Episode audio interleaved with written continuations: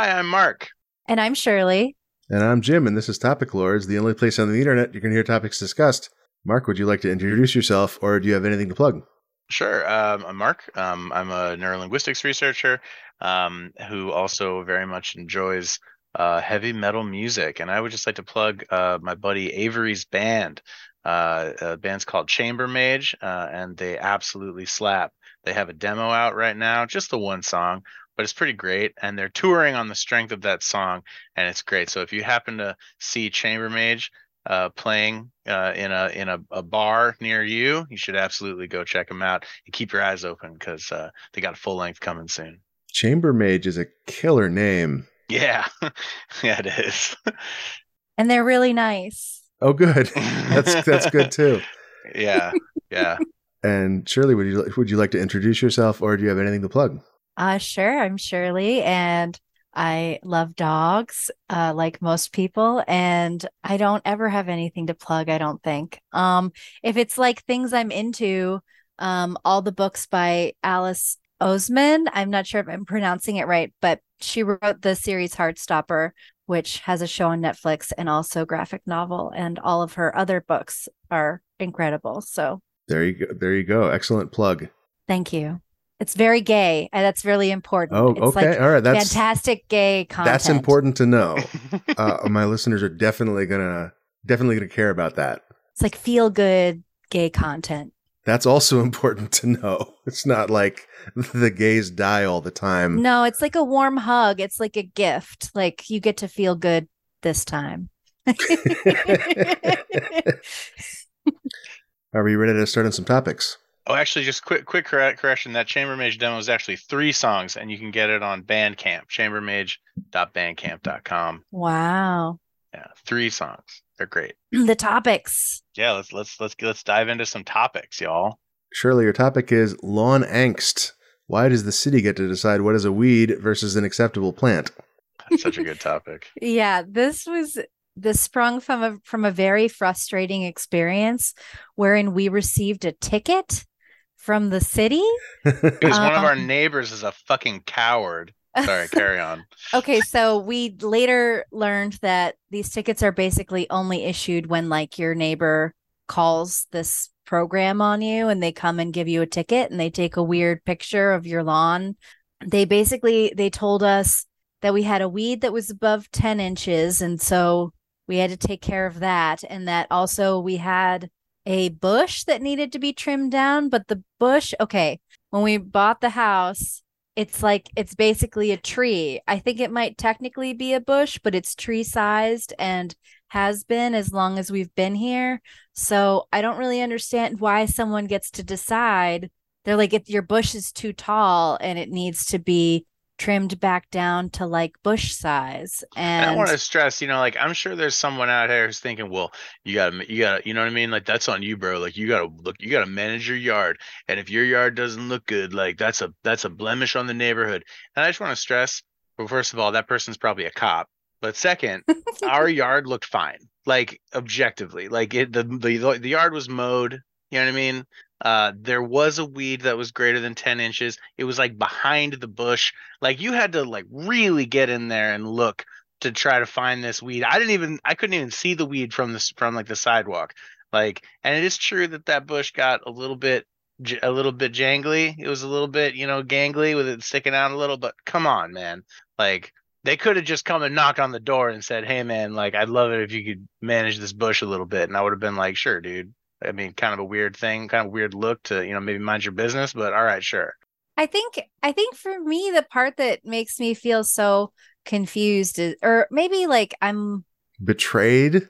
But I definitely I definitely feel betrayed, but I think like moving beyond those like emotions is is like I don't really feel like it's fair for anyone to tell me, well, it's a weed, this plant, this one's a weed, and so it's undesirable because yeah. i also kind of have the idea like i would kind of love to do maybe a clover lawn or one that's full of they're like all good plants bront yes, yes they're all yes. good plants bront books except for the the the invasive ones. Those ones are, are right yeah. Yes but i think natural natural you know, quote weeds, ones that are great for uh, maybe bees and uh, butterflies and like animals, like native animals. Um, I feel like I would kind of love to have a yard that's mainly those. And I feel like we would be instantly struck down because someone decided that we need to have like this this like grass Yeah. you know that So here- like, here's what you do you just put up a sign on your lawn saying nobody likes a snitch. Oh yeah. Oh dude, the number of the so number of lawn much. signs that I said that I that I was workshopping, ridiculous, dude. I was thinking about I was dude, um, oh my god. So here, let me let me hit you with some of my top plans, some of my top concepts. All right, let's So, let's hear so, it. so my first one, this was just like right off the top of my head, was just a sign that says "Mind your business." That was like my first one. I think that one has got pretty good, pretty good, straight, straightforward energy. You know what I mean? Just mind your business. Um, would really endear us to the neighbors i think well, wait till you hear the next one. So then the next one is we get like we we hire a a company like a, a landscaping company to come in, n- spare no expense, and we fill this yard. And I want to be clear, this yard is small. This is a very small. I'm talking like a you know uh it's like it's it's a tiny little yard in front of a row home. So we're talking about like you know this is like a, a maybe 10 feet by 12 foot yard tiny little yard. Oh if that. If that. I want to i want to fill this yard with the most uh just horrific decorations just like the tackiest Yeah, yeah. you know it's like it's the fountain with the baby and he's peeing into the you know what i mean the fountain is the baby the naked yeah, butt baby like peeing borderline illegal, Well, cre- yes yes. creepy. Yeah, you, but following the letter of whatever the whatever freak fucking code they got us on you know what i mean yeah So it's like it's like you know, and like the fucking f- flamingos and like horrible the trolls. You know what I mean with the little hats, the horrible garden Gnomes. gnomes. Yeah, yeah, yeah. Those guys. I think under federal law, you are allowed to build a 40 foot CB tower Yeah. on, on, on any property. oh my god, that's actually such a good one. way to spend the money You should look Yeah. that up because I might be misremembering this, but it's something yeah, like that. Yeah. So I want all that stuff, and then I and then I want a uh, I want like a, a head, one of those topiaries. Yeah. It's like a, a rampant unicorn with just a tremendous boner, and then and then hung on the little unicorn, bo- large unicorn boner, is a sign that says "Mind your business." That's the "Mind your business" sign. Goes right there. mark i think you'd get arrested Impossible. they can't arrest me because it's legal, Shelly. You know what I mean? It- i think there's some obscenity laws that might That's not obscene. That's nature, baby. That's like literally nature. That's natural. you know what I mean? a lot of natural things are obscene, unfortunately. Yeah, yeah. So I'm I'm from I'm, I live in the Bay Area. I consider it a personal responsibility to tank housing prices as much as I can. yes. yes Yes. i love that So you know, you, you go to open houses and you make a you make a ruckus. Yeah. You know, like you keep your yard as as slovenly as as they will let you. yeah. We, we actually like pretty much every year we just let the backyard grow. Mm. Yeah. And yeah. April hates this because she likes a neat yard, but like we don't have that kind of time yeah and we don't have the money to pay a landscaper. And and I love how it looks. I love a big natural meadow looking Yes. yard until it gets it hits summer and the plants die and then it's just a huge fire hazard Mm. at which point you gotta pull out the the weed whacker and and get everything that is a weed. And again like what is a weed is a is a ongoing concern. Anything you didn't put there on purpose is a weed i guess. It's just such like fascist taxonomy to just say that like, oh, I, I've chosen this plant as desirable. yeah. and this other one is is a is a fucking weed. And it's just it's eugenics it's just i can't i don't know how anyone can fucking support that shit. This kind of this kind of plant is a thug. Right? Yeah. People call like when they get like spontaneous sunflowers in their yard or it's beautiful. It's yeah, beautiful. or people get um we had uh morning glories that came. They call them volunteers when that happens and Right. that's like so supportive and nice, but then Beautiful. What beautiful language that is, volunteers. Call in a noise complaint to the police because there are birds singing outside your window. yeah, Like- I, I like It's it's six a.m. Birds. Get a job. so it just feels like why this one and why do you get to decide and then why do you get to charge me $70 and and like it's not even you don't get to like it's not a fix That- it seventy Was that dollars how just much that was that how much that ticket was? yes I thought it was more. I thought it was like three hundred dollars. no no no no no no All right, well, seventy dollars probably just, probably barely covers the the cost of the guy coming out to see if you're really in violation. That's what we talked about a lot, Yes. actually. And because obviously, because we were quite salty, so we spontaneously burst into rants about this Yeah. um, many times when we were dealing with it. And also, they had a very aggressive, like, if you don't fix it within X amount of time, then the ticket goes up to this much. And like the oh, schedule, that's what I was reading. That the schedule was quite aggressive and it didn't feel super reasonable um and then and then presumably does that person have to come back out why are we spending Not a chance. Money on this yeah Not a chance. Not unless they get another complaint. Not unless our cowardly piece of shit neighbor fucking calls the city again. Um, and I, I, I feel like I know who it is. There's like a cadre of, of like nosy, like piece of shit old ladies that live on our block, and I just, I just know it's one of them. Like we had COVID for like three weeks. We were like really fucking. I've like never been more sick in my life. Like we were like literally. I've never been so sick I could not get out of bed. You know what I mean? Like just getting up and going to the bathroom, it was like exhausting. And there were a few times where I was like, do we have to go to the hospital? Like, is this literally happening? Like, am I going to be a fucking COVID casualty? Happily, I wasn't, and neither was Shirley. But we're really, the point is, we were really fucking sick. And so we, we didn't have the juice to get out and do the, the yard for like three weeks. And it was right at the beginning of spring when the yard was like blowing up. It was like really popping off. The grass got long, got real long. And it was an embarrassment. I thought about it during that time. I was like, man, that fucking sucks. And you know, in, in hindsight, I probably should have like called my neighbor who I'm on pretty good terms with and asked him if he would do me a solid and and do the yard for us. Like that for sure was the the move, but I just didn't think of it because you know I'm I'm a millennial and uh, you know I don't know about house home ownership. You know, and you've got the COVID brain fog. yeah we For weren't sure, thinking dude. very clearly we were in survival mode yeah, I was just focusing on staying alive. So finally, once I had the gumption to get out there and fucking deal with it, lawnmower w- wouldn't start, and I was like, "Fucking kill me, dude!"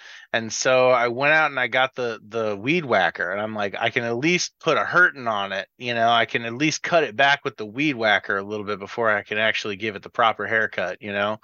I'll give it a chop down. And so I'm out there weed whacking it, and this fucking lady comes walks by, and she's like thank you and i was like i swear to god like i just was i i didn't say anything and i'm glad i didn't say anything because if i had i would have said some shit that i would have regretted i would have Yeah. for sure i for sure would have clapped back at that bitch dude. Like it would have been terrible. I'm so i'm glad i didn't. Anyway I, I sound like i'm really mean. I'm really not mean. I just I'm so mad about this. Like uh, i'm so in i'm so uh, just like uh, scandalized that someone would and i talked to my neighbors about it and they're just like they're like that that has never happened. Like that's literally who would do that? You know like all my neighbors are like that's the craziest thing i've ever heard. I think we're the youngest homeowners on the block too so Oh, yeah, like by like 15 years or more you know So I did add this topic because we were so incensed when it happened. well and i think we also are like there's other things that make those that make those people not like us like that that that squad of of little old ladies you know like we like listen to loud music in the we listen to heavy metal music Did, in the did backyard they see your tattoo? they certainly have seen all of my tattoos at one point or another you know like they've seen us you know looking like a bunch of metalheads and i'm sure they're just like ruffians you know like i'm sure they've just got a bunch of preconceptions about what that means about us and if they ever took the time to actually come and talk to us they'd see they were actually per- per- perfectly nice people which i'm sure your listeners can can tell from this conversation that i'm a very very nice very generous person who's easy to talk to this is a hot topic. It's like a it Hot was a, topic. it was a tough time. We were very angsty. I promise I'm not usually so mad. I'm very gentle. I, w- I wouldn't I wouldn't have really I wouldn't have really clapped back at that lady. I probably I, I might have I might have said something like might have said something like what what do you mean by that? Like like are you mad that this lawn didn't get kept? Like we were sick with COVID, you know.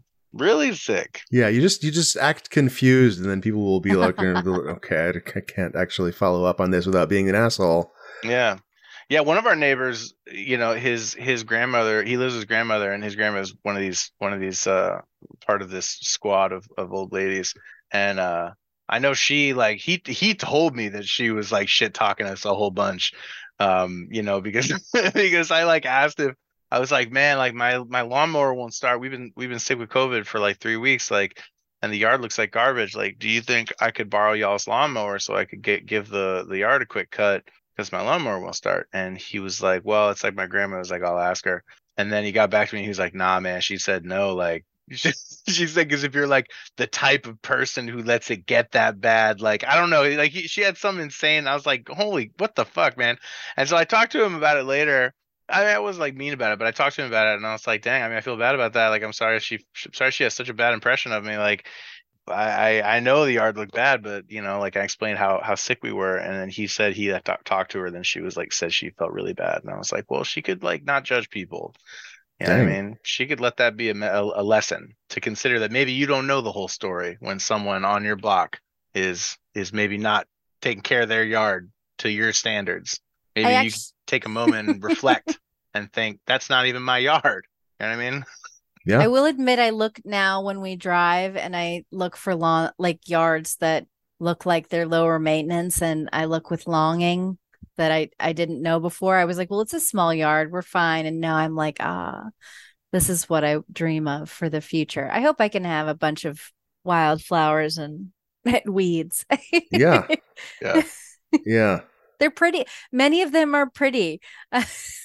like a nat, I would like a natural space that isn't so manufactured. I think we just got to move to somewhere that's like where we could just have a property that's kind of a little bit more remote, and our neighbors can't aren't anywhere near us, or just a place where like this sort of thing isn't enshrined in law. Yeah. Yes. Yeah, for sure.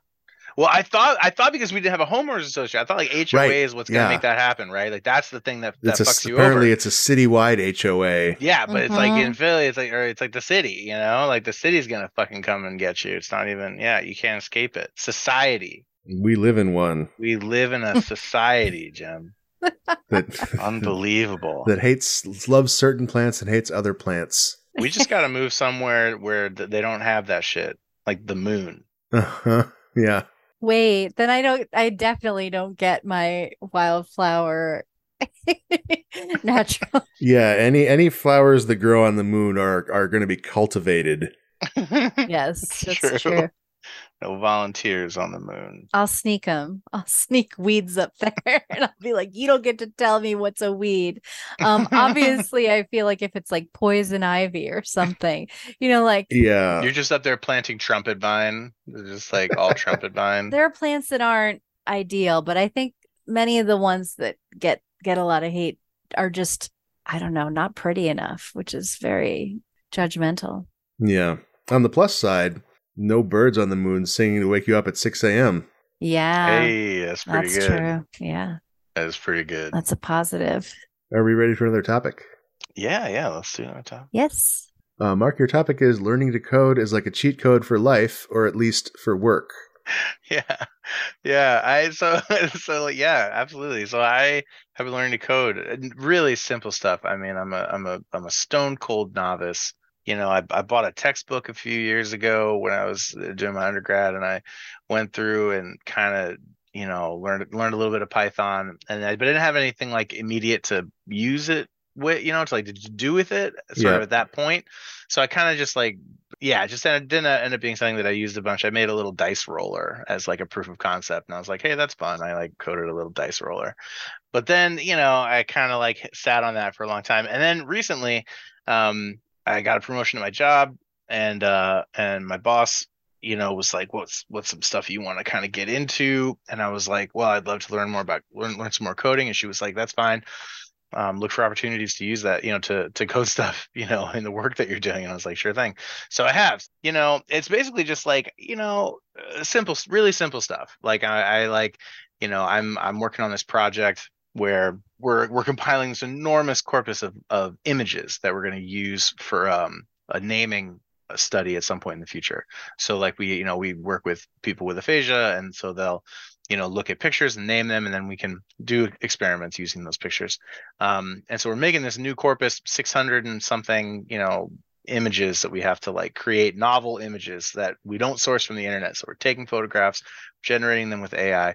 It's a lot of work, right? It's this enormous body of of images because each image has like you know 15 to 20 candidates that we, that we're putting together and then we choose from those candidates which ones seem the best we assemble them into batches we norm them using you know qualtrics and a bunch of other things it's just really it's like the biggest it's the biggest like project just in terms of like folder structure that I've I've ever worked on, you know, like that I, this the folder structure for it is really huge and complicated and required the generation of many many folders. Mm-hmm. and so i was like man i don't want to sit here making 660 folders. That's crazy. I would be here for days making that many folders and hand naming them. But then i thought what if i crank out a quick python script that will just generate 660 folders from an excel spreadsheet i did that and it took like 20 minutes or something and jim it's like magic. it, it feels. I felt like I was a magician, and I had done this, and it was it was crazy. And I went to the like lab meeting, and I was like to my boss, I was like, I did it. Like I I did I did I did a a, a programming. You know, she's like, that's so cool. What'd you make? And I told her about it, and she doesn't program. She doesn't she doesn't code. She doesn't know about it. And she's like, that's amazing. Like she thinks I'm a wizard. You know what I mean? Like she like she. Thinks, I think well, one of my bosses, my other boss is like a is actually like a software engineer. So so she's like, that's great, Matt. You know. Good for me, you. Uh, You've taken your first step into a larger world. Yeah, amazing. Um, my one boss is like, is like, that's amazing, you know. And so every time I write a little script, you know, I tell my boss about it, and she's like, that's wonderful. Like, you know, she's like, she's like, Mark, you got to save those scripts like on the you know what i mean and, and and write a little a little tutorial on how to use it and then we'll use them in the future and i was like yeah totally um anyway it just feels like it's yeah like i said it's like a cheat code for life it's like you know, or let's say I have, like I have superpowers or something, you know, it's amazing. Yeah. It's amazing. I can't believe nobody, you know, well, they have been saying it, haven't they? Everybody's like, you should learn how to code. Everyone says that, you know. It, it it is extremely useful. Like if you're working primarily in the digital space and you're using a, a computer as opposed to a phone or a tablet, uh, you can do a lot of stuff, like so, a lot of very useful stuff, without learning that much. Yeah. Yeah, like I feel like I feel like the the the amount of time that it took for me to learn this was so minimal eh, compared to the like like the like the the value added proposition is absurd. It's like I spent like maybe 15 or 20 hours you know 15 20 hours of study over the course of you know weeks weeks and weeks and, and that was sort of just the the original you know buy-in on just being able to like kind of basically understand what i'm looking at. And then after that it's just googling. It's just like google fu man you know yeah. like and and just kind of having the stick to itiveness stick to itiveness to to fight through a lot of bugs right? Like you know to fight through it not working and then you know like okay why isn't it working? And going back through and looking at and finding your finding your errors and fixing them. But now there's like fucking chat gpt dude. Like that shit's bananas you can i mean like i've tried i actually want to like learn how to do this stuff so i haven't been relying i haven't been doing it like this but you can just be like yo chat gpt write me a write me a, a script that does this and like it basically just does. Yeah yeah yeah i've seen like chat using chat gpt or any other like there's a a github plugin called copilot that will like sit there while you type and it'll just you, you, you may have used like an editor that has autocomplete in it yeah. It'll just autocomplete like it'll just guess the next page of code you're trying you're going to write and you can just okay, hit hit hit hit, spa- hit control space or whatever. okay, GitHub. and this is not something that appeals to me because I've seen the code it generates and it's like this is this is a first draft. Mm-hmm. This is you you're going to need to like figure out what the code is doing and make revisions. Mm-hmm. I would imagine that's a fantastic way to learn. As a veteran, it's way more fun to write code than it is to read code. and so like I would much rather write that first that that page of code myself and already know how it works because I wrote it Yeah. versus like seeing like oh here's some new code that, that, and reading it which is much a much different mental exercise than writing it yeah. and so I have to like all right now now I need to de- debug somebody else's code before I can keep working Yeah, yeah. I think that's I think that that absolutely makes sense if it, you know, especially considering your background. Like, but for me, I'm I'm way more like, uh, you know, I don't have that experience with with writing code. Um, you know, being a, a fulfilling exercise on, uh, uh, you know, on its own. yeah Um, and and I'm like way more there just like for some results. You know, I'm just like I'm trying to get this fucking thing working because I got a hundred different things I'm trying to do. But I also do want to be learning this stuff, so I am I am taking the long route sometimes. But um, but I've been sort of doing the opposite thing where like I'll get I'm giving code to ChatGPT and being like, why isn't this working? yeah And then ChatGPT can like tell me, and that has been incredibly valuable. Like like because that- it can debug for me a little bit and it's i'm not just like relying on it to write my code but it is like helping me figure out what i'm doing wrong and steering me in the right direction to like libraries i could be like is there a better way i can do this and it's like oh yeah you should be using this other library um, and that's been really That's helpful. really interesting. Yeah, I've I've definitely heard people say things like if you're a beginner programmer, people talking about I will just ask uh, a large language model like uh, questions about a programming language and it'll give you answers. Yeah. And the thing about a large language model, which I'm sure you're aware of, it, like it's it's designed to produce uh, something that looked like a human wrote it. Mhm. Um, and humans are wrong all the fucking time about everything. yeah So it's going to give you wrong answers, but it, if you don't have so, a human to ask, like I remember when Tim was in college learning to program, I had nothing better to do. I was just sitting on I- ICQ. I was just there to answer all his questions about C++. yeah and I have to imagine that was incredible, an incredible resource. If you don't have somebody like that, and I'm sure I was wrong about some of my answers as well, you know, Mhm. like so it's not like I'm Yeah. infallible, but uh, like I, then I imagine something like ChatGPT is a useful resource for you. Yeah, it's extremely useful. I mean, like, so it's funny because, like, I, you know, before ChatGPT, when I was initially learning, you know, sort of just the basics of Python, I was, I was, I was asking Tim. I mean, Tim was, Tim was go. my guy on on the, you know, was, Tim, was- Tim was my Jim, and uh, and so, and he was really helpful. But you know, he's got got a job and he's got kids and he's got a whole thing Yeah, going on. He yeah. can't be there just like sitting poised over his keyboard waiting for me to ask a question. And so if I'm like working on a project and I need I kind of need an answer like right now, it's like, you know, who is poised over their keyboard is this language model and they're just like ready to go at a Yeah. moment's notice. And you're Yep. right, they could be wrong, but people are wrong too, right? It's like you said, it's like, dude, I could ask a person and get the wrong answer as well That's as right. a learning tool. My God, if I was doing my undergrad, holy shit, dude! Like, uh, I like, I feel like I wrapped up my undergrad just like. If I had just been doing that a few years later, I feel like you could get so much out of it. Like obviously, like you said, you know, you can't tell it to write your papers. Like I think that would be really foolish because there would be mistakes in there, like for sure. Like you, you definitely have to do your due diligence, and you know, you got to like.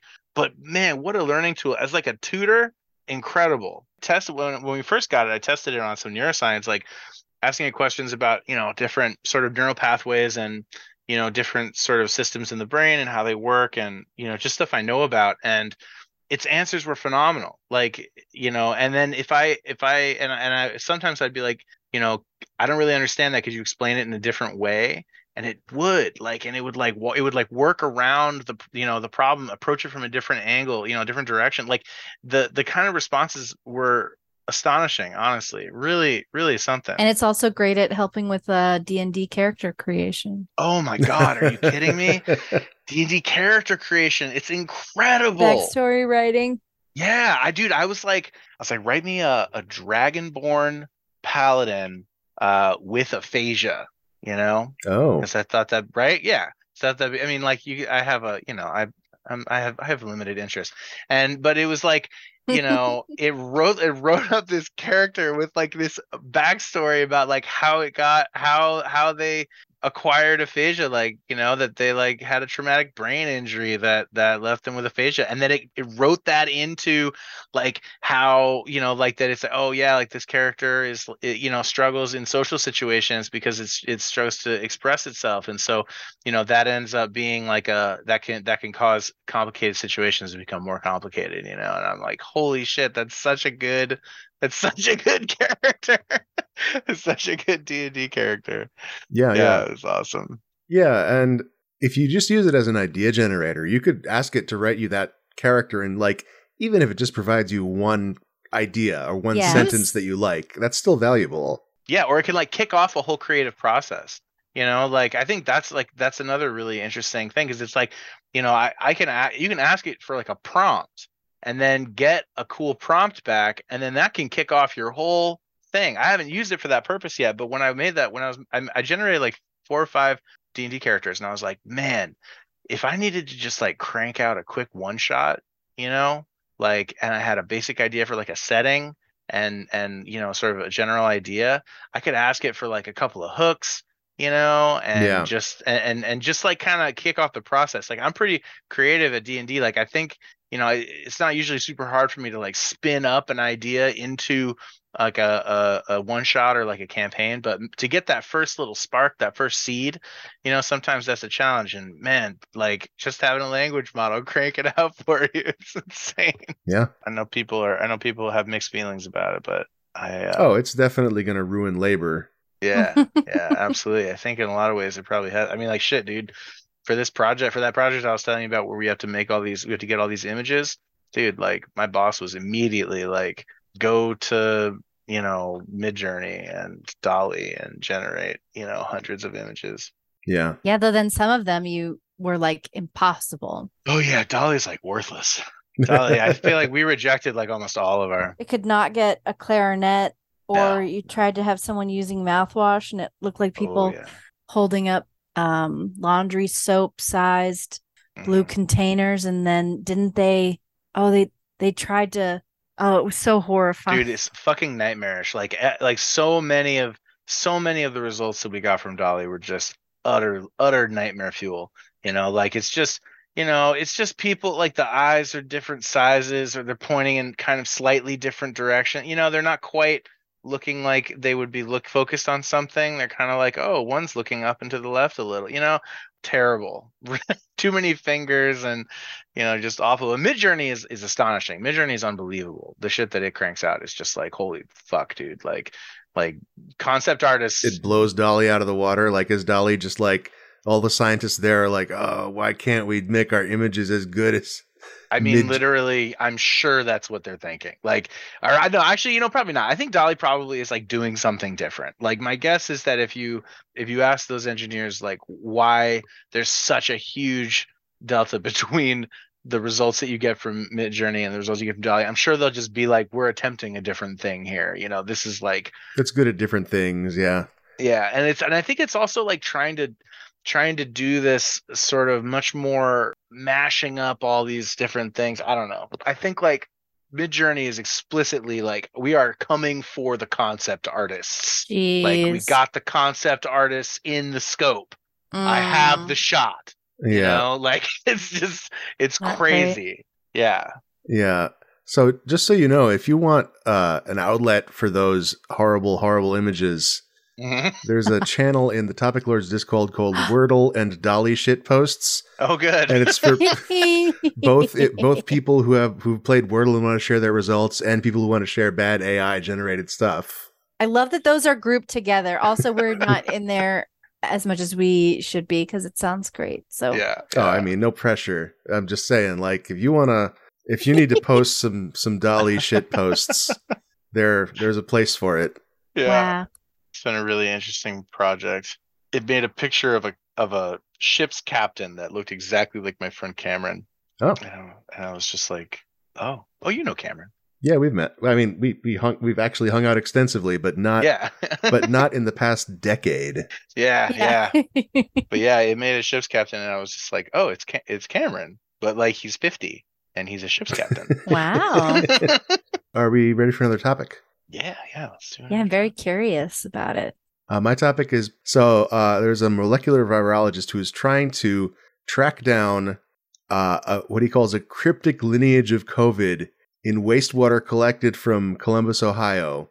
There is apparently a person who commutes between Columbus, Ohio, and Washington, Washington Courthouse, Ohio, which is a town name, because they're seeing like COVID cells shed in extreme quantities by this person in the wastewater of these two towns. How do they know it's just one person? Or, uh, or I haven't read that part. Ooh, a mystery. There's one guy in Columbus, Ohio that has a completely unique strain of COVID that we only know about because of how much he is shitting. baffling researchers. Oh my god. The identity is a mystery, but they know where he commutes to because his shits turn up there too. oh my god. This dude is just is just is just living his life while it while a team of scientists are in a van fucking frantically tracking him from his shits. Yeah. So there's a if you if you read the thread on Twitter, the guy talks about like if you think you might be this person, here's how you test your feces with a standard uh a rapid test kit. Oh Whoa. my gosh. What? I did not realize that oh was my gosh. a thing. Yeah.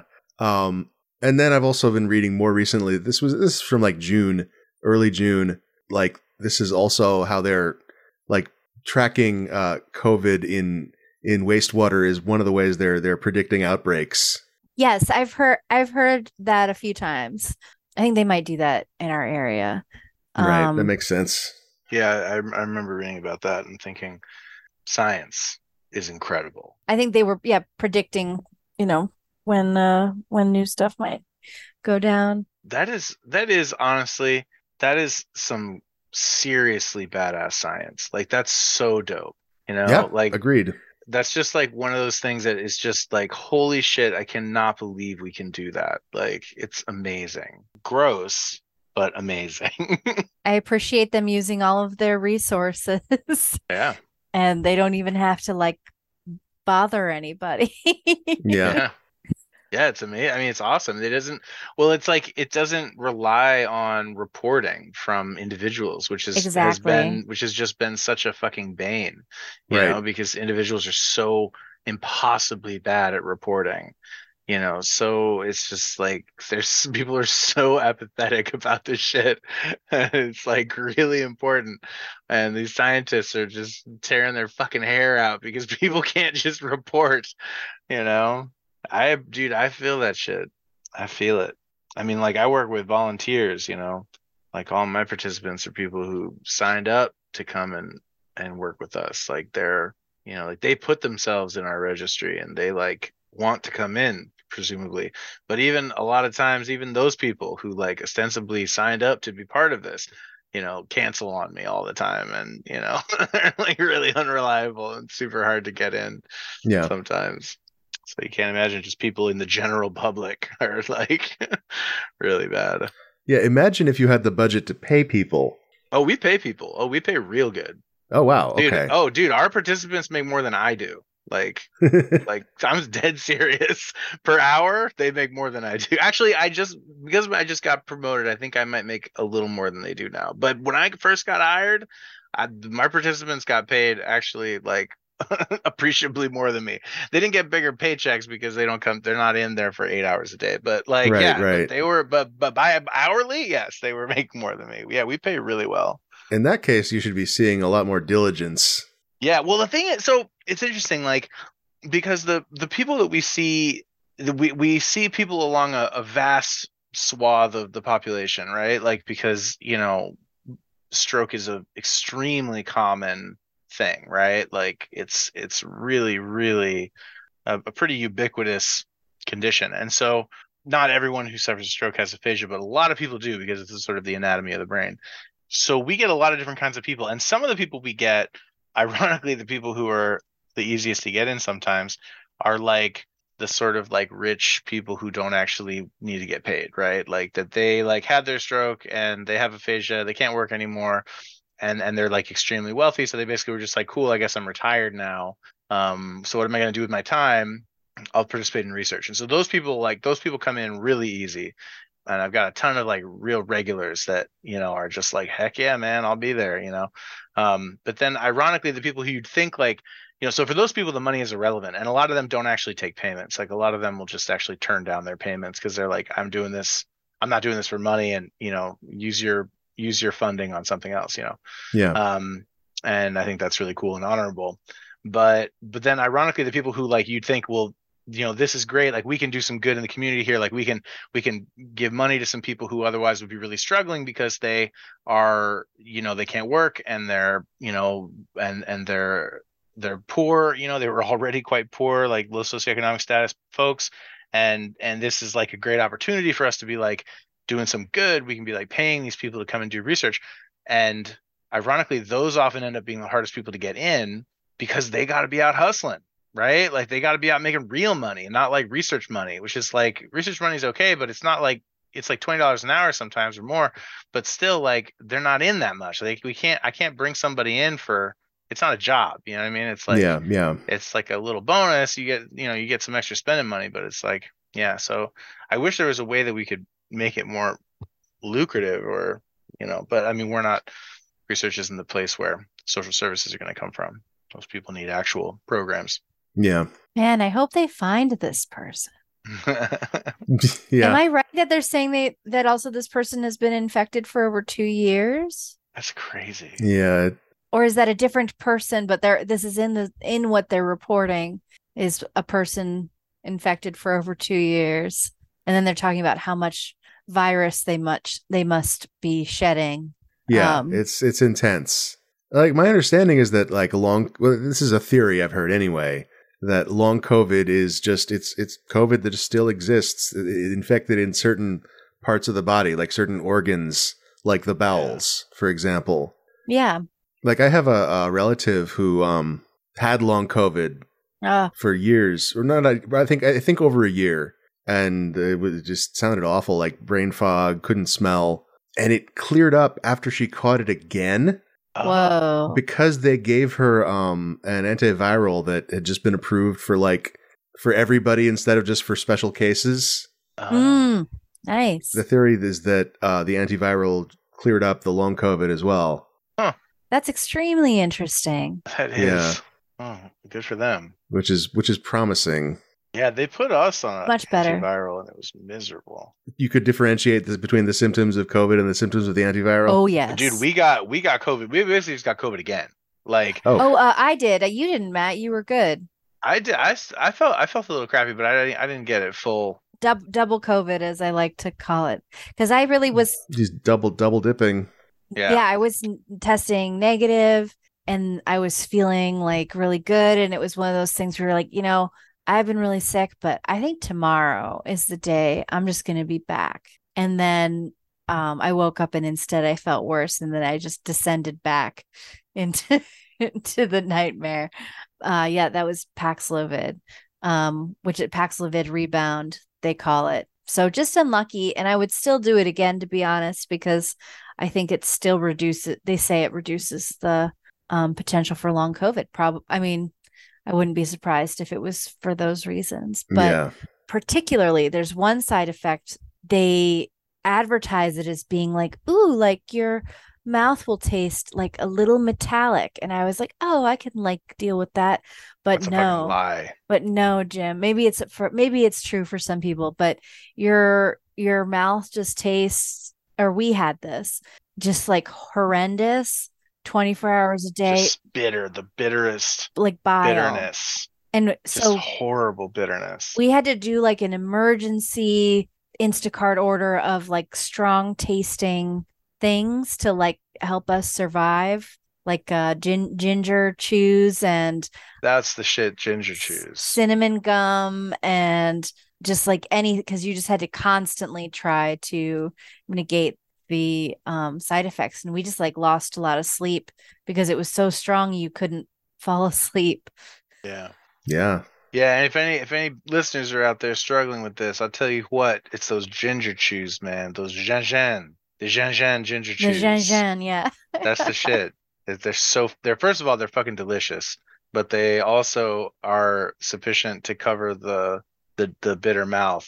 I mean, I was reading about it a little bit, and it, it sounds like it's it's literally like the pack. It's not just like the flavor. It's not like you take the pill and then the pill touches your tongue, and like that makes your tongue bitter, like because you're tasting the pill. It's not that. It's like you take that medicine, and it is changing the firing of the neurons in your taste buds. Like it's actually causing your taste buds to be registering like max 11 on the bitterness scale Mhm. just just like all the time. So there's no there's no like actual refuge. There's no like like oh it's you know like wash your mouth or something because there's nothing in there that's actually causing that to happen. That's like just the medicine is doing that to your body. Right, right. um so it's it's really holy shit it sucks. But yeah the, the le gingin uh g-i-n-g-i-n i think they're i think they're french canadian or something. They're delicious.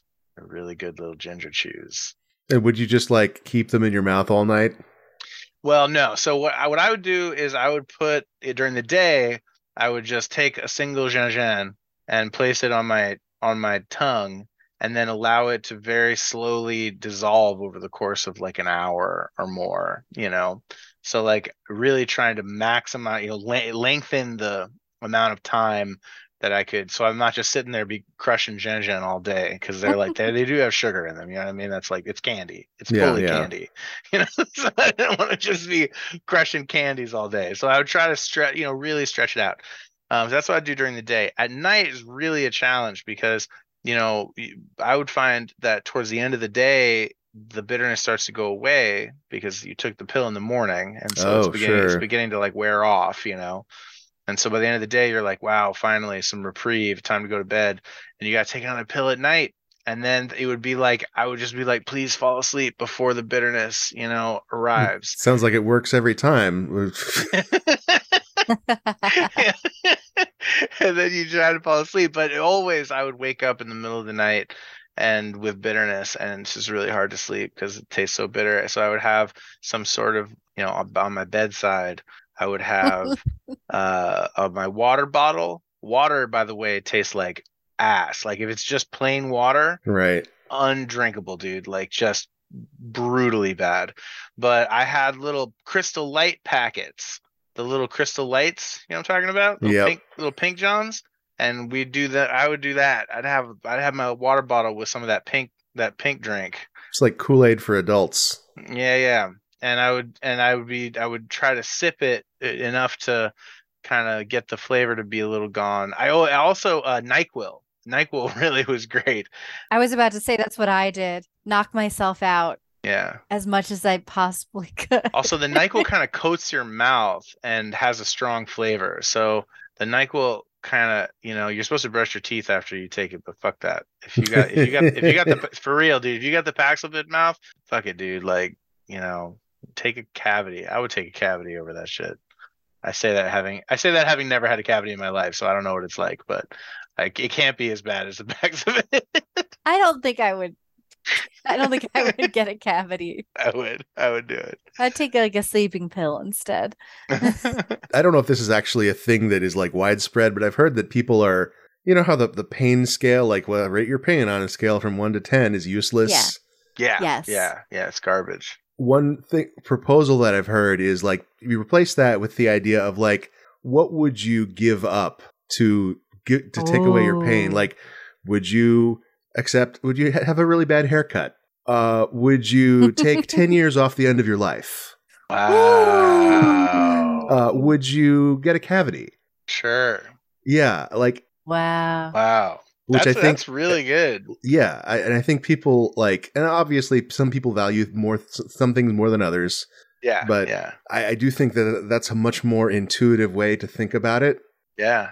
Yeah. Probably a lot more useful. I've been sick, not nearly as bad as what you described, fortunately, uh, for the past few weeks, and I'm sure No. like the um the listeners have been able to tell that like the I've got my my ragged voice and my cough. I had like, you know, kind of shitty fatigue for a few days, but like what's been ongoing is this cough Mm. and it's just Ah. taking forever to go away. Uh and Did you have it- the COVID? did not have the COVID, at least not according to the rapid test I took. I did not take a a good test. Yeah. They're harder to come PCR. by now. We were going to take one, but like it turns out they don't have them on the weekends anymore. Oh, terrible. That sucks. but I think it was just ordinary flu. Yeah. Yeah. Sorry, easy easy to forget. We we still got just the, the old killers, dude. Like the old crushers from the old days, man. They're still out there. They're still mixing it up. Flu's still around. Flu still. Yeah. Still in the mix. Yep. And so I've been having to deal with like how do I sleep with this cough and like at its worst I had I had this the sleeping on a slope thing, you know, you arrange your pillows so you're sleep you're, you you can so that you're draining properly. Mm, Right. Uh and I had the NyQuil. Mm. Uh and I had uh, melatonin which I just take all the time anyway, but it was like sometimes I forget and when this was like at its when with this with this illness I was like no, you cannot forget the melatonin tonight. I would use lozenges, the the, the minty kind that just kind of numbs your yes. yeah your your coughing agents.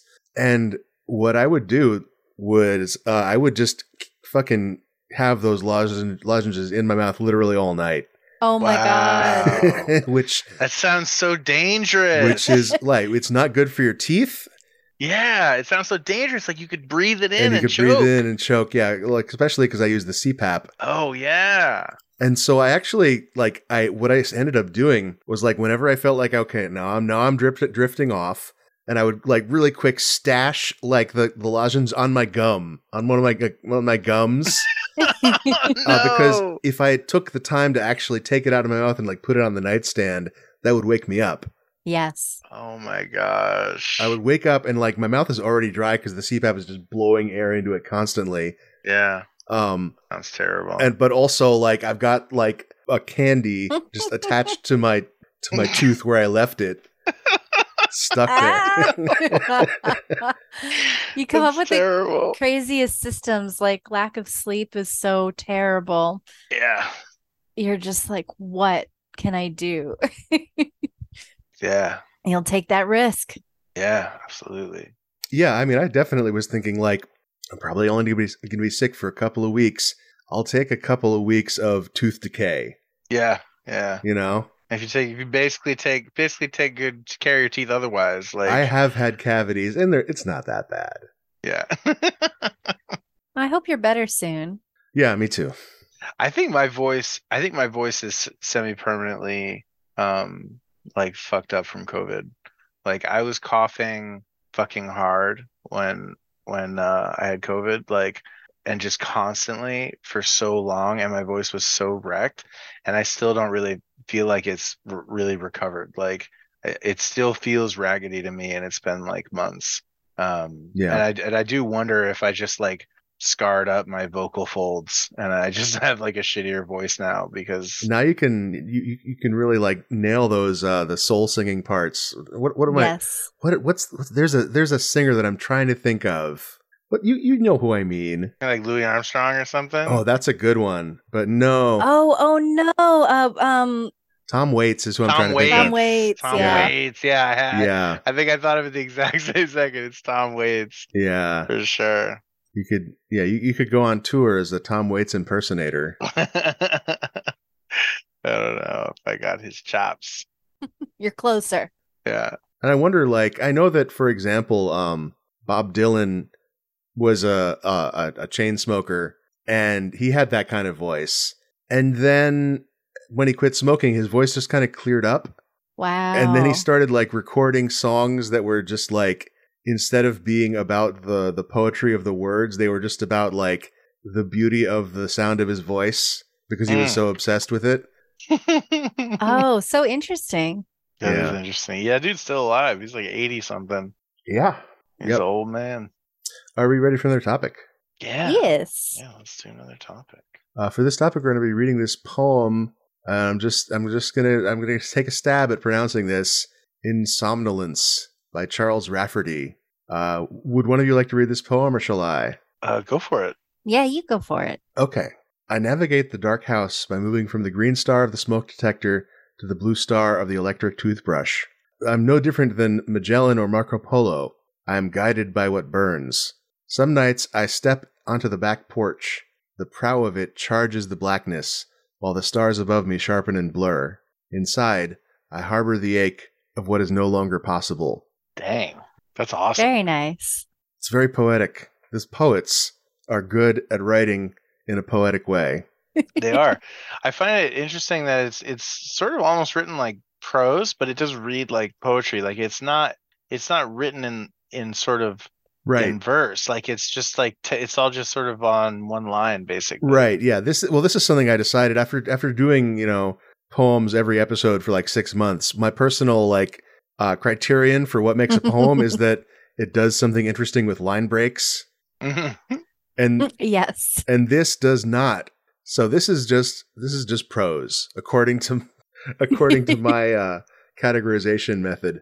Well, it's cool because it, it really does feel like poetry. Like it reads like poetry when you read out loud. It is written in with the same care of con, of like construction and word choice Yeah. that a poet that a poem is, even though it's not a poem, which is why it's on poets.org.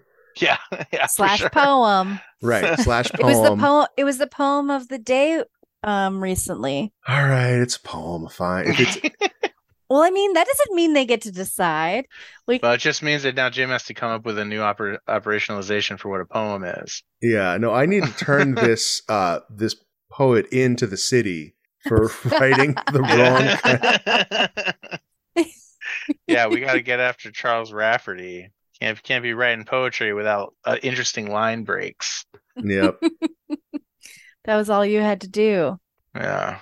Um, but part of what I liked about this one was I feel like I've definitely been in that position before when maybe especially that part where you're like maybe maybe standing on your porch and or maybe you're out camping and you you like kind of look out in the distance and can almost imagine you're and yeah, I like that description of like they're on the prow of a boat looking off into the darkness. Yeah. I sometimes feel that way, like at, at night, yeah, in the woods. Like I feel sometimes like connected with people from the past in a way that it feels very magical. Like when you're outside in the woods, if you can be in a place where there's nothing really around you that is modern, then you can sort of be like, I may as well be a, person a thousand years ago outside in this place, right? Like I could have been standing here a thousand years ago experiencing exactly what I'm experiencing right now. And it would have just been exactly like this. Yeah. Which I find really incredible. Like that that's this little connection. Well, the the person a thousand years ago wouldn't have wish it wouldn't be wishing they were just playing Breath of the Wild instead. That's true. but they'd be playing the real Breath of the Wild. That's, that's right. They'd be out hunting bokoblins, which as we all know are now extinct. Yes. They were hunted hunted to extinction. no longer available to us. Yeah. That's why we can't upgrade our, our armor anymore. It's because we can't get Sure. the Bokoblin tooth. that's, that's just that's literally history. Um, but I like that they they have you know these elements of mod uh, obviously just like normal modern day like the the lights that are in their house at night, Yeah, instead of instead of the stars, they have the the smoke detector. the electric toothbrush. But I feel like, and you are like you do kind of navigate your home in a different way in the dark. And I think sometimes actually, so maybe this is kind of like a magic of nighttime, maybe deep nighttime in general. Mhm. but you know maybe the dog maybe i'm like sleepy and the dogs have to go out and i really was asleep but now i have to navigate through the house and but sometimes i'll take that opportunity to enjoy like kind of looking out into the into the sky dreamily and you know have letting my imagination kind of wander so maybe there's that element too of kind of the that magic that can exist yeah. Are we uh, are we ready for another topic? i am Yeah. So, Mark, you've atop you've adopted this write-in topic from gosh, it was probably from like two years ago. Ville asks, buying mysterious items that aren't labeled in a language you speak from the Asian supermarket because the picture on the front looks good. Then choosing whether to roll the dice by putting them in your dinner or keep them in the back of the cupboard until you move house and throw them away. That's so I I love this I love this write-in topic because I feel uh, we certainly know this this Oh, phenom- yes. this phenomenon we've experienced this many times. I feel like many people have. I f- I feel like this could almost be a podcast of its own You know what I Mhm. mean? Yeah. Go to the cultural grocery store that is of a culture that is not yours. Every week you have the new ingredient that you have to figure out how to use or give up on. Yeah, you find some weird ingredient, you buy it just without knowing. You take it home, and then you got to do do a bunch of research, figure out what it is. Hopefully, figure out what it tastes like, and figure out how to how to cook something with it. And then everybody comes back, and the podcast is you discuss you discuss what you made and what you found, and whether or not it was good, and you could recommend it to other people. And I think that would be that'd be really fun. Um, but we've also done the thing where you where you forget it. Um, I think we Mm. had some like bean paste. Oh no, right. I know, and we had that bean paste forever because I think we were just like didn't know how to use it, which is a shame because we use weird ingredients all the time and are pr- quite adventurous eaters. It really is no, there's no real good reason why we didn't end up using it. I think if we received that bean paste today, it would have gone into a dish immediately. That's probably true. But we weren't in that place. I don't Yeah. know. R.I.P. That that that Chinese bean paste. Ugh, wasteful. yeah. But the the gamble is fun though when you're at the store and you're like, I'm gonna get this and Yeah. let's see what happens. One of my favorite things to get at the there we I don't know if do you guys have H Mart out there? Do y'all have No, H that, Mart? that, does, that does not ring a bell. Uh, it's like a Korean grocery store. I've seen them in like we have them in Philly, they have them in New York. I've seen them in Boston. Maybe it's just an East Coast thing. It's like yeah, it's a Korean grocery store. No, they're they're here they're here in the Bay Area. I just haven't seen Oh, one. sick. Oh, cool. Yeah, you should check it out because they're usually pretty big. Like they're usually large. It's like really quite a large grocery store. It's sort of like a lot of times like little Asian grocery stores tend to be or like Asian grocery stores tend to be pretty small. Um, I think. And and H Marts are big. They're like big old grocery stores and they're they have like a you know usually they'll have like a real big seafood department but it's got like a bunch of cool shit in it like like geoduck and you know all kinds of different fish you know whole fish head on you don't typically see that in in like American style grocery stores, like you know, all just all kinds of cool stuff, you know, fish balls and and all kinds of neat stuff. But yeah, so uh, we go to the H Mart. I like get I like going to the dumpling section. They always have like a ton of frozen dumplings, and I just like buying like three or four bags of just random dumplings, all in Korean. I have no idea what's inside them, you know. And then we go home and just have a little have a little tasting and try a bunch of different dumplings, make some little sauces, little dipping sauces. That's just a delight, That sounds a good. culinary delight. Yeah, they'll usually have like durian uh, at the H Mart. Typically, they'll have like frozen durian Mhm. in a special, in a special sealed like freezer that just has the durian. There's nothing Yeah, in so it. so no one has to deal with that shit. Yeah. Yeah, there's like nothing but durian. it's like a small, it's like a tiny little freezer that only has durian in it. it's like frozen. And they have one employee that deals with it and no one ever looks at him. the durian handler. the durian guy. Oh man, go get Mike. Somebody wants a fucking durian. He he goes home every night and tries to take a shower, but the smell won't come off. Uh, his wife divorced him. He's haunted. He's haunted by the smell of durian. It's not that bad. No, it's not. I had a durian smoothie once, Mm. and it was it tasted like I was drink, drinking a gas leak. Mm. mm. That sounds right. Yeah. I really wanted to find some from like a like fresh from um like a market when we were in Thailand and I was so disappointed. I couldn't find it anywhere. I think it was just bad luck. Even Like Thai people are like, uh. I think it was just fully bad luck. I mean, they had like durian popsicles and stuff, but for some reason I had this idea that like no, I wanted to get it from like a market. I don't know. I don't know what I was Well, like a banana flavored thing is not the same as a banana, right? very like true, it's really different. So I think I think it makes sense you want to try the real deal before you like dude jackfruit. I had a I had so I've had jackfruit many times in like sort of very hipstery like gastro pubs made into crab cake, you know, crab cakes and stuff. Like I've had jackfruit used as a crab or pulled meat alternative so many times. I've never just like had a piece of jackfruit, you know? hmm And my coworker brought jackfruit in to work and she was like, "Yo, have you?" I was like, "Man, what on earth is that?" And she's like, "Oh, it's jackfruit." And I was like, "Oh my god!" Like I didn't realize that that's what it looked like. And she was like, "Well, what you've probably only ever had is underripe jackfruit. Whoa. Because if you use it, yeah, so if you use it for shredding apart to make like a meat substitute type thing, you use jackfruit that is unripe, and that's why it shreds apart like that. Um, because you're really only getting it for its texture. It doesn't taste like anything when it's underripe. It just shreds apart, and then that texture is like a thing that people want for meat meat substitutions. Interesting. But if you but if you actually are going to eat jackfruit to have a tasty treat, you're going to eat it when it's ripe, and it actually has like a flavor. It's super good, and it is not stringy at all. It is a delicious, soft, almost creamy texture. It's crazy good, and I just was like, had my mind blown. Like I was like, I can't even believe this is a thing that I didn't that I had no idea about. yeah. Yeah, it was like soft and sweet, and it was really good. Jim, have you done much risk taking, you know, buy, buying um any any foods that you couldn't read the packaging for? like w- when I started cooking as a hobby a couple of years ago, uh, I re- started receiving gifts of that of that nature, Ooh.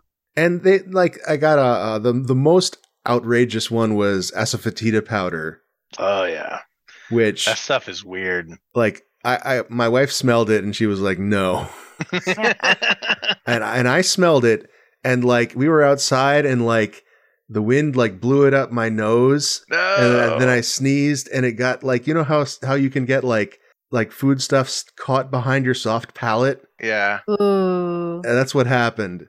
So then it's almost, it's like dripping into I your had mouth. like a post nasal drip for the rest of the day of Ugh. asafoetida powder, and it was you know actually I didn't mind it. Like it was kind of like it's like a floral onion, yeah.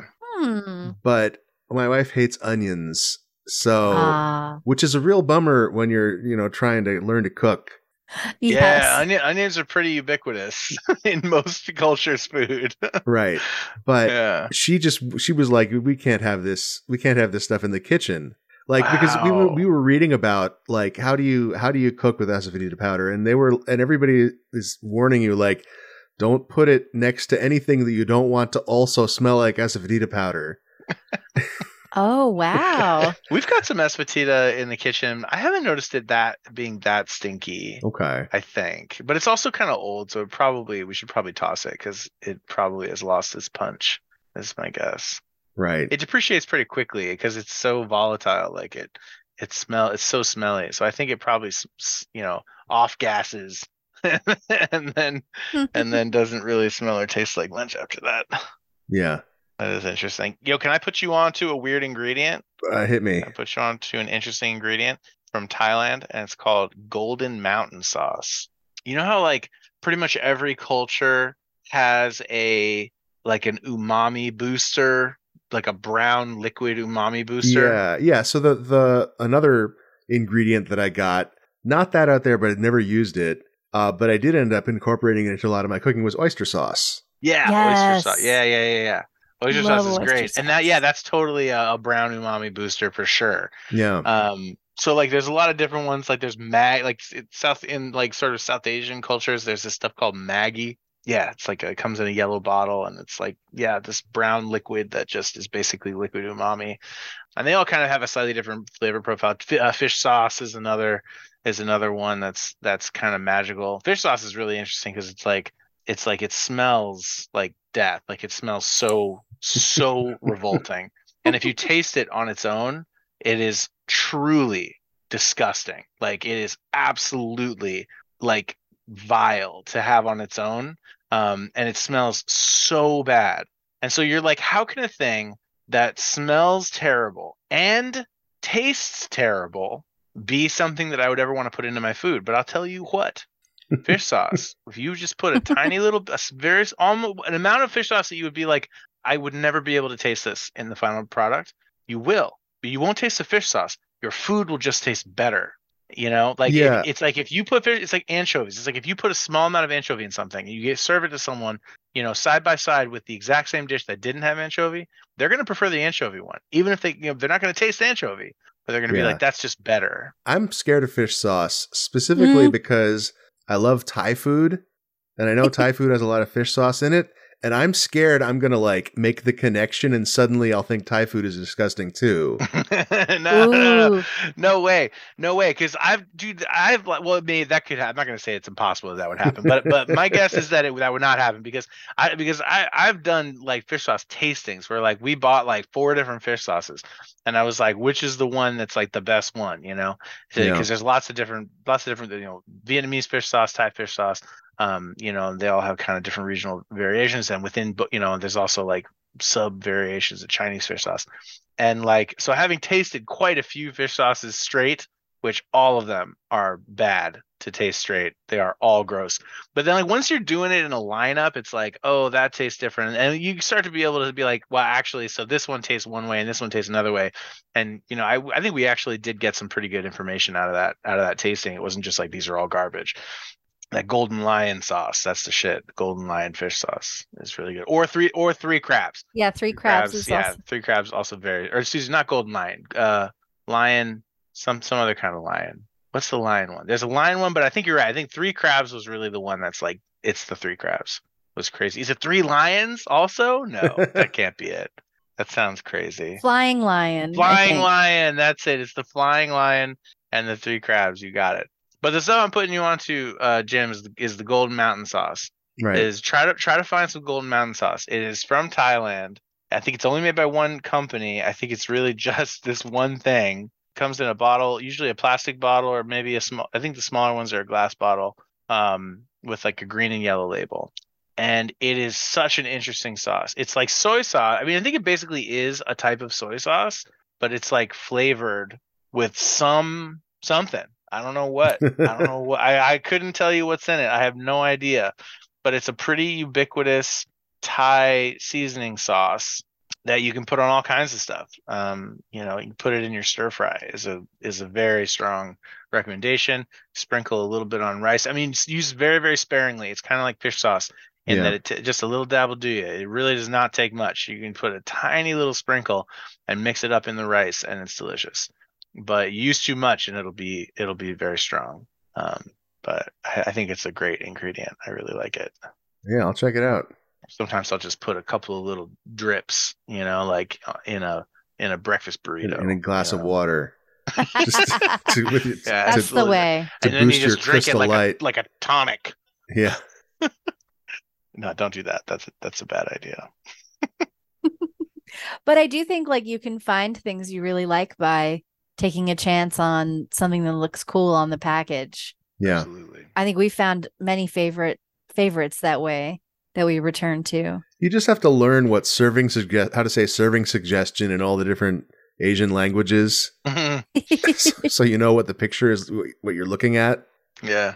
And finding like and vegetables is always tough because sometimes sometimes at the Asian grocery the vegetables are really counterintuitive, you know, like they're they're or it's like they were a lot a lot of times like they will require quite a specific process in order for them to be like edible, you know, that there's like this whole song and dance you have to do to get the product into a into a state state where it's actually it'll be like it'll be like extremely fibrous unless you you know boil it or smash it or stick it in a stew. It's like sometimes it really does take some some research, some googling. What is this thing? I see that occasionally on Reddit. Someone will be like, "What's this thing I got at the Asian grocery store?" And I was like, "Yeah, I've been there. I know this. I know this move." Uh, that's all the time we have for topic lords. Awesome. Uh, Mark, if this is something that you want, where can people find you on the internet? Oh man, don't find me on the internet. I'm good. Uh, I'm cool. I, I I I'm actually perfectly happy to uh to just admire uh your listeners from from uh, from here from afar.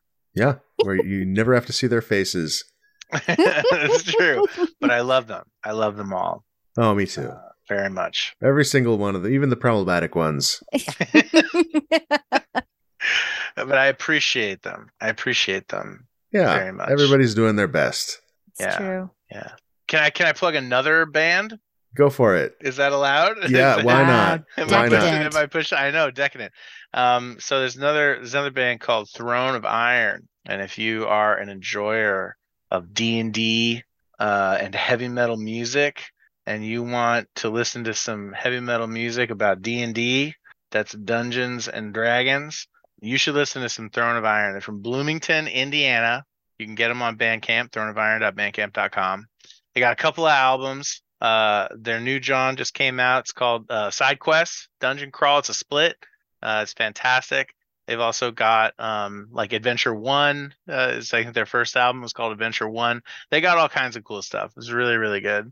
Um, really, uh, if you're into like uh, Manilla Road, um, or if you're into like any kind of real sword swinging heavy metal, uh, I bet you'll like Throne of Iron. They're fantastic. Shirley, if this is something that you want, where can people find you on the internet? Uh, people can't find me on the internet. However, I encourage you all to find yourselves on the internet and in life. Good luck to you. You can do it. I love you all. Thanks so much for being on. Thanks for Thank having you us. for having us. We love it. Hi, this is Jim. This is the audio I append to every episode of Topic Lords. Congratulations to our newly anointed lords. This episode was edited by Esper Quinn, who can also edit your episode if you contact them on Twitter. If you'd like more people to hear the show, you can tell your friends about it, or rate and review us on whatever podcast service you use. You can add content to the topic bucket by emailing topicbucket at topiclords.com, and you can contribute to our Patreon at patreon.com slash topiclords. Patrons get episodes a week early, and you get access to the Topic Lords Discord, where you can discuss topics with all the lords that hang out in there. See you next episode.